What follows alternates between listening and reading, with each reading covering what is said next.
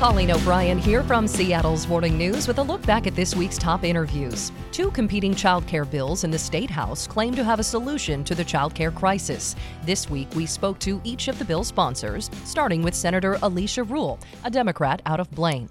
Rule's House Bill 1716 would establish a business and occupation tax rebate for employers who provide childcare assistance to employees. It has bipartisan support, but also a number of critics. Childcare is really hitting a crisis point for everybody. It's not just that we are um, really struggling with childcare for those who can't afford it, which is definitely an issue. But what we're learning is that we just don't have enough childcare spots for anybody. So, this is a bill that would bring even more people to the table to solve this problem, particularly business. The B&O tax rebate would apply to businesses that have either childcare on site or provide childcare stipends as a way of putting together a benefit package. According to the Washington Observer, the Department of Revenue figures it would cost the state 170 million per year. And while Rule's bill addresses childcare cost, I had to ask if it would in any way address the childcare shortage.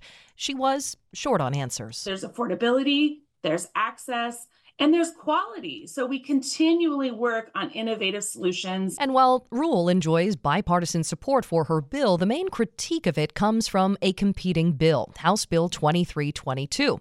This bill from Representative Tana Senn of Mercer Island, also a Democrat, would require employers who receive preferential tax incentives from the state to provide child care on site or pay at least 25% of child care costs for an employee.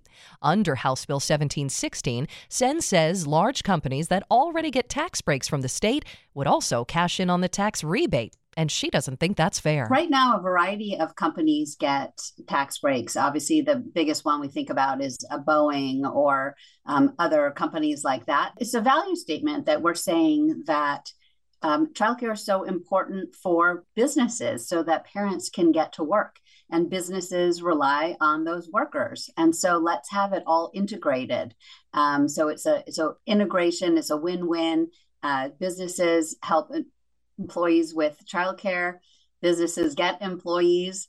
Um, and that helps more thriving economy. The companies that would be targeted by Senn's House Bill 2322 would be determined based on if there are employees making 250,000 or more annually.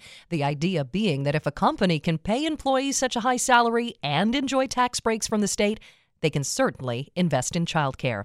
Neither of the bills have reached committee yet.